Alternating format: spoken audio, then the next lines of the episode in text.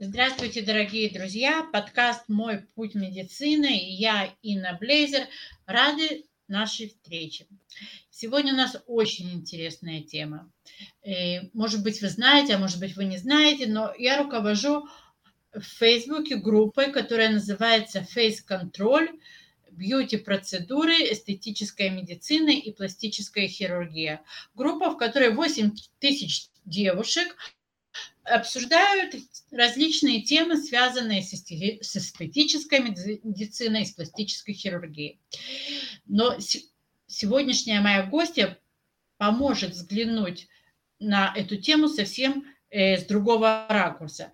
Я себя не отношу к профессионалам, я себя отношу к продвинутым любителям. А вот Светлана Никсон, моя сегодняшняя гостья, она, безусловно, профессионал. Хотя она не врач, не хирург, но она специалист по организации работы э, клиник эстетической медицины и э, пластической хирургии. Привет, Светлана. Привет. Во-первых, очень приятно и огромное спасибо за приглашение. У меня это в первый раз, поэтому я даже волнуюсь, можно сказать. еще на русском языке, так вообще.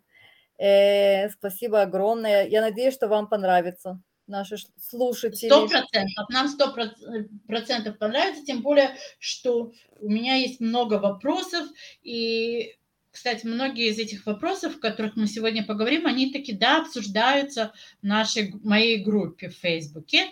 Но прежде всего я хочу сказать, попросить тебя, чтобы ты немножко рассказала о себе, рассказала о своем образовании, о том, как ты пришла и о том, чем ты занимаешься на своей, так сказать, работе.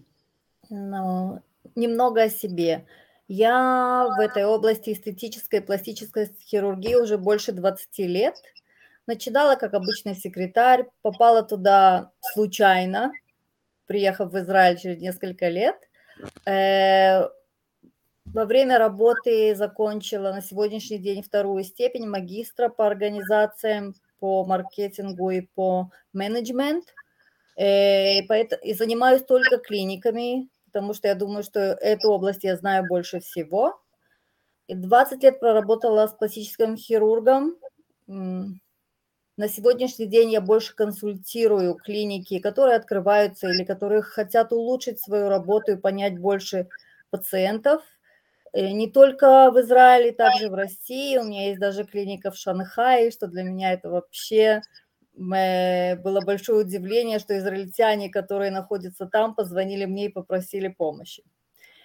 Э, ну, в принципе, это все на сегодняшний день. Ну, то есть я правильно э, характеризовала, да? То есть ты можешь дать взгляд на эту проблему не со стороны клиента, но и не со стороны врача, а такой взгляд сверху со стороны специалиста по организации. Да, Кроме того, у тебя есть большой так. опыт ты знакома с большим количеством таких клиник.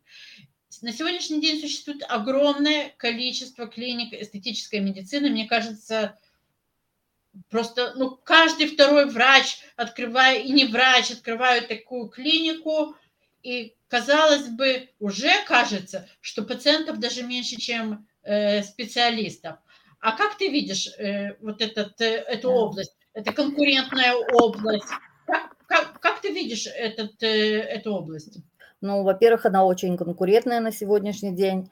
Более того, во время короны я почувствовала увеличение новых клиник, при этом которые открываются не врачами, а именно, которые просто им нравится или они думают, что это какая-то золотая жила, и открывают, и при этом берут врачей, которые у них работают. И можно сказать, что я даже не могу назвать сегодня эстетическую медицину как медицина.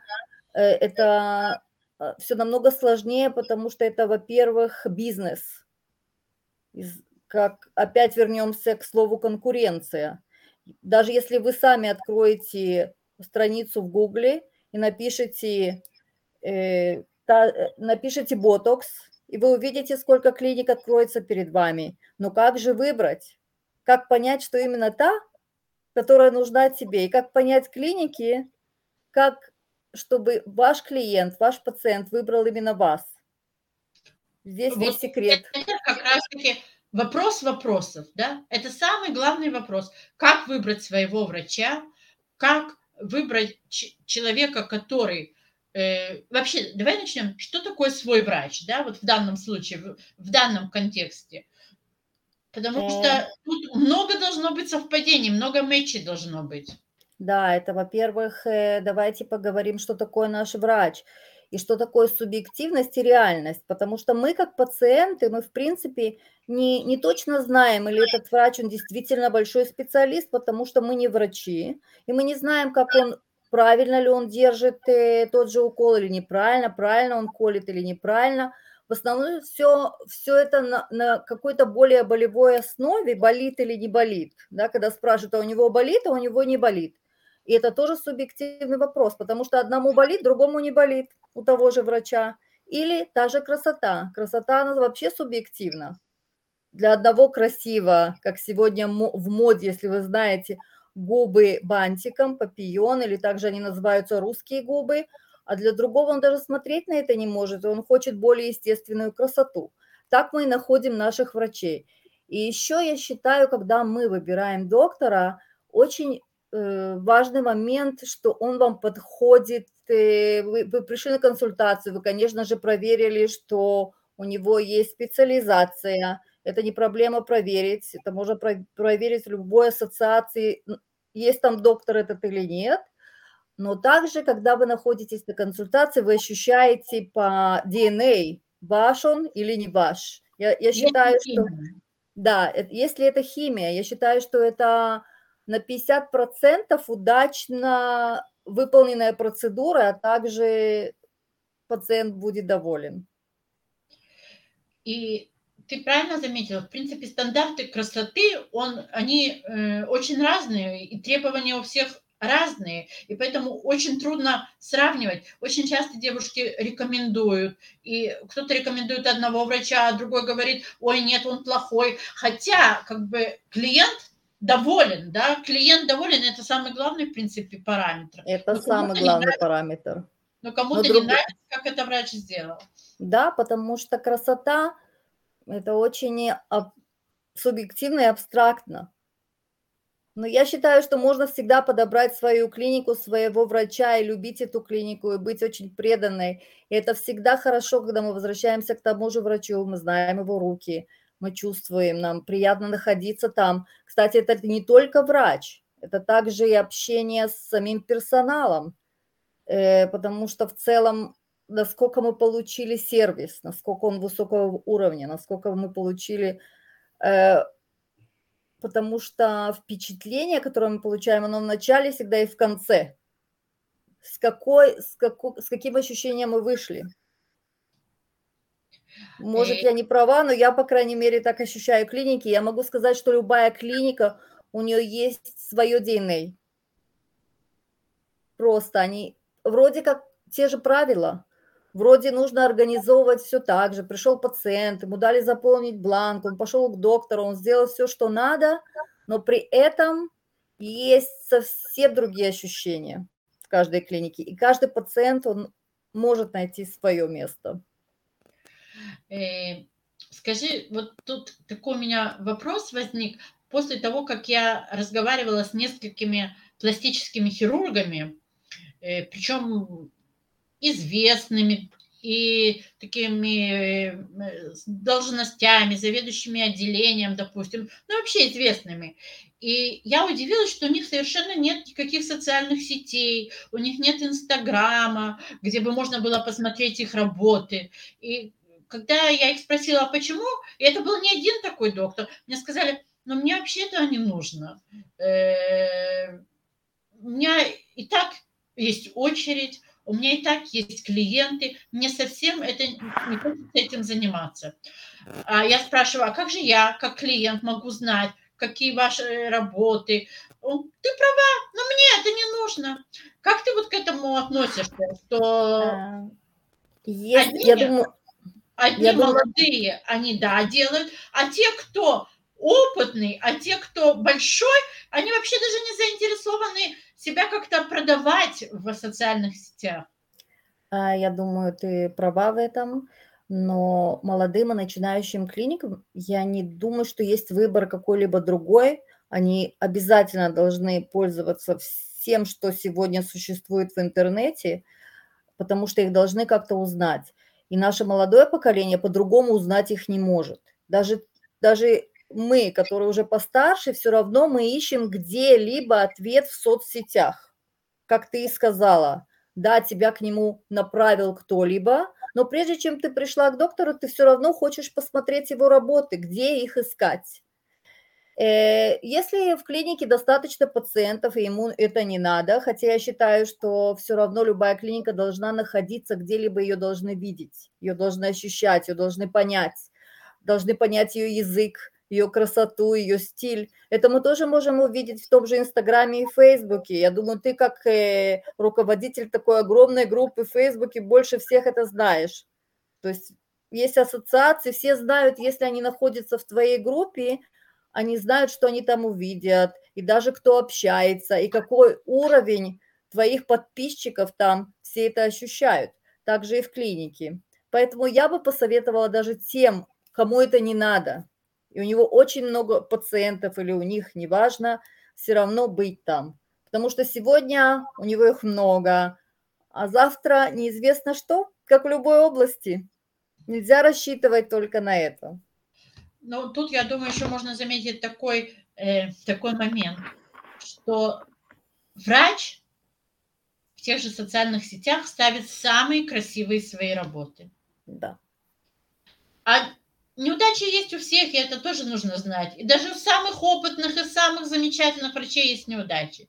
Но отзывы люди пишут намного чаще неудачные, охотнее пишут неудачные, да. Э, какие-то плохие отзывы, да, отрицательные, чем положительные. И это вызывает такой некий диссонанс, что очень много как бы отрицательных отзывов, а с другой стороны тебе, это вызывает в тебе недоверие к работе. Да. Сожалению, я могу сказать такой момент. По статистике, в любом случае, когда ты обучаешь любую клинику, как правильнее себя вести с пациентами, нужно всегда запомнить одну вещь. Если наш пациент доволен, он расскажет только четырем человекам, людям на русском, как там. Но если он недоволен, узнают 12. Это то, что ты сказала сейчас. Поэтому очень важно и, конечно же, иногда быть реалистами. И да, мы не можем показать некрасивые работы в тех же соцсетях, но стараться, чтобы наши пациенты были как много э, довольны, как много больше довольны. И даром сегодня говорят, что никакие э, рекламы, которые мимуман, которые, как они оплачиваемые, спонсоры. Да, да, да. да э, не дадут такого эффекта, а даст эффект именно ревью, что о вас написали. Скажи мне, пожалуйста, насколько в Израиле, вот я сейчас у меня вопрос опять про пластических хирургов, э, развита специализация у пластических хирургов, да, что это специализируется только, допустим, там на лице, а это разве... У нас возникла целая дискуссия на эту тему. Мне кажется, что как раз в Израиле это не особо распространено. Да, объясню. В Израиле это не распространено. Пластический хирург после того, что он стал обычным врачом, обучается еще 7 лет до того, как он получает свой диплом врача пластического хирурга – и он учит все. Но есть такой момент, что он любит пластический хирург делать после того, как он обучился.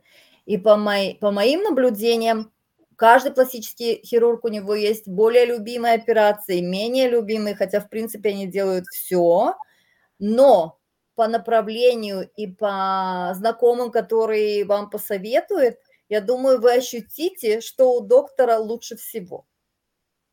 Это если мы, мы с тобой обсуждали тоже недавно пластических да. хирургов, и ты сказала, что даже по фотографиям ты понимаешь, что он делает грудь. Ну, я тебе к примеру говорю. Да, да это так. Его Инстаграм, ты видишь, что это то, что он хочет делать, да? Это, это то, что... то, что он хочет делать, именно это. Это то, что он хочет делать, он всегда и покажет это в соцсетях. Это то, что его интересует. Операции, которые он более, менее, мы все это видим, все это на глазах. Просто надо внимательно смотреть за этим. Да, надо внимательно смотреть и надо понимать, и, конечно же, все равно есть важный факт, если ты приходишь через кого-то, чтобы были хотя бы кое-какие, хотя бы какие-либо советы, и, конечно же, посмотреть его работы. Может, даже не в соцсетях, а когда, придя в клинику на консультацию, посмотреть именно фотографии там потому что в клинике всегда больше фотографий, и там не прямо то, что выкладывается в соцсети, и в клинике есть намного больше выбора посмотреть и даже, может быть, как-то представить себя или найти такие же типы лица, если мы говорим о лице, вот та же, или та же грудь. Сегодня вообще то, что касается увеличения груди, уменьшения груди, можно даже э, сделать симуляцию, посмотреть до и после, и это все на очень высоком уровне. То есть человек действительно ощутит примерно, что его ждет, что это большой плюс понять, потому что это страх, в любом случае это операция, мы этого боимся, но мы этого хотим, и иногда это облегчает решение. Э, ты сказала, что ты э, консультируешь также и клиники в России. Да. И тут, опять же, этот вопрос я беру из очень бурного обсуждения, которое было совсем да. недавно, и говорили о том, что вот там, вот в России, в Украине, врачи намного более э, опытные и хорошие, а цены намного более низкие. А в Израиле э, значит, и врачи неопытные, и цены высокие. И при этом я знаю, что ты представляешь, работаешь с одной клиникой, которая привозит из Израиля врача. Да? Врач, израильский пластический хирург, приезжает оперировать в Россию. Да. Вот что ты думаешь по этому поводу? Ой, ну это очень сложный вопрос, потому что я считаю, что у нас прекрасные здесь врачи, это во-первых, и недаром возят туда врачей оперировать, их очень ценят и платят там очень высокие цены за израильских врачей, как и здесь, в принципе, цена не падает. Опять же, есть там хорошие врачи, есть здесь хорошие врачи – и мы возвращаемся. О цене не нужно сравнивать цены, потому что, в принципе, и жизнь в России, в Украине, она, в принципе, другой, другой стандарт и другая зарплата. И, кстати, в Москве могут быть цены даже выше, чем у нас. Не забывайте, смотря где вы находитесь, в какой клинике. А, но я думаю, что если бы я говорила о пластической хирургии, все равно я бы, наверное, сделала, я, опять же, решение каждого я бы сделала здесь, потому что ты находишься здесь, и если, не дай бог, что-то случается, а, к сожалению, даже если он самый великий бог и лучший врач, все бывает, лучше находиться рядом с врачом.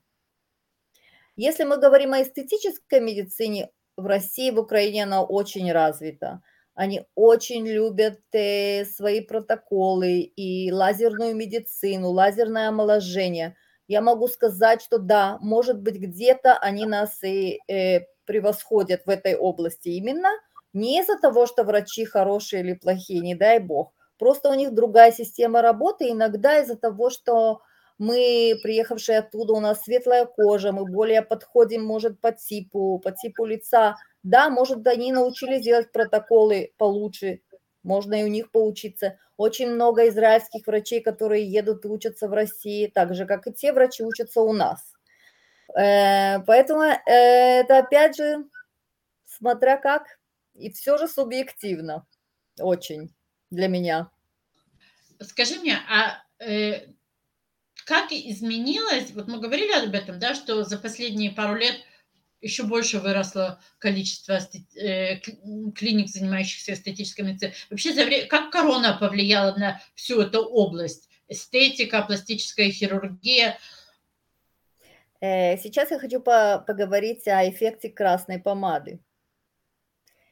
Э, у нас, что у нас случилось? У нас случился не только, это и экономический кризис, это и страх, это непонятно, что происходит, это болезнь, и если мы вернемся к военному времени, есть очень много исследований, которые показали, что женщины, особенно женщины, я, я через несколько минут скажу про мужчин тоже, но женщины в такое время тратят больше денег именно э, на эстетическую медицину или покупав что-либо себе. Что было во время войны? Женщины, у которых не было еды, не было ничего, в принципе, было ужасное состояние во всем, покупали красную помаду и колготки. О чем это говорит? Что мы во время короны, любая клиника, которая работала, она скажет, что у нее было намного больше работы, намного больше. Особенно в первый год, когда это случилось, я думаю, что клиники, которые такие ведущие, у них, у них было на 50% работы больше, чем всегда.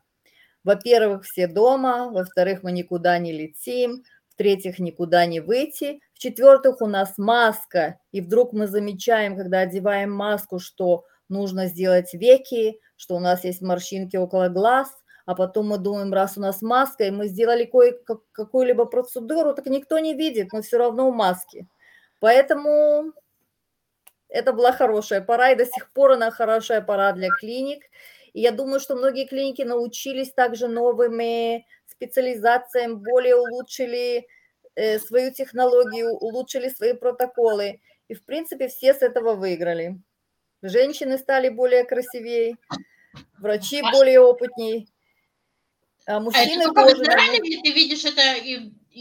Это не только в Израиле, по всем опросам, которые я провела, из-за того, что я сейчас также начала писать докторскую, я именно этим занимаюсь, из-за короны меня это заинтересовало, и этот факт не только у нас, это также в России, э, и также в, друг... в Азии. В Азии. Азия вообще на первом месте стоит с точки зрения эстетической медицины.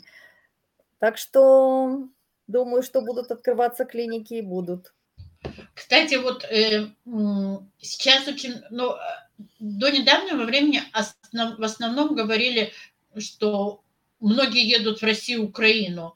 Э, сегодня Турция к этому присоединилась. Да. И в свое время я даже проверяла Север, э, Южную Корею, да, потому что Южная Корея это такая это империя, вообще... империя всего, что связано с пластикой и эстетикой. Да, это правда.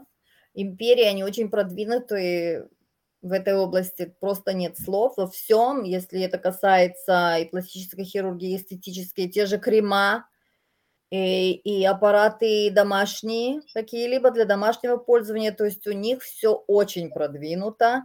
Они, как э, во всей Азии, они считаются богом эстетической медицины. Было время, что они очень хотели быть похожи на европейский стиль красоты, но сегодня это изменилось, уже это не так.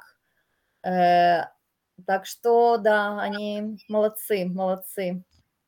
Да, я даже... Есть чему поучиться. Я Действительно, есть чему да, поучиться. Что там с детства открывают э, сберегательные программы для, для детей, для пластических операций это действительно... У них еще идет, они все время хотят обелить кожу, потому что они считают себя желтой расой, и это им очень мешает, хотя сегодня, я думаю, меньше, но да, есть да. такой...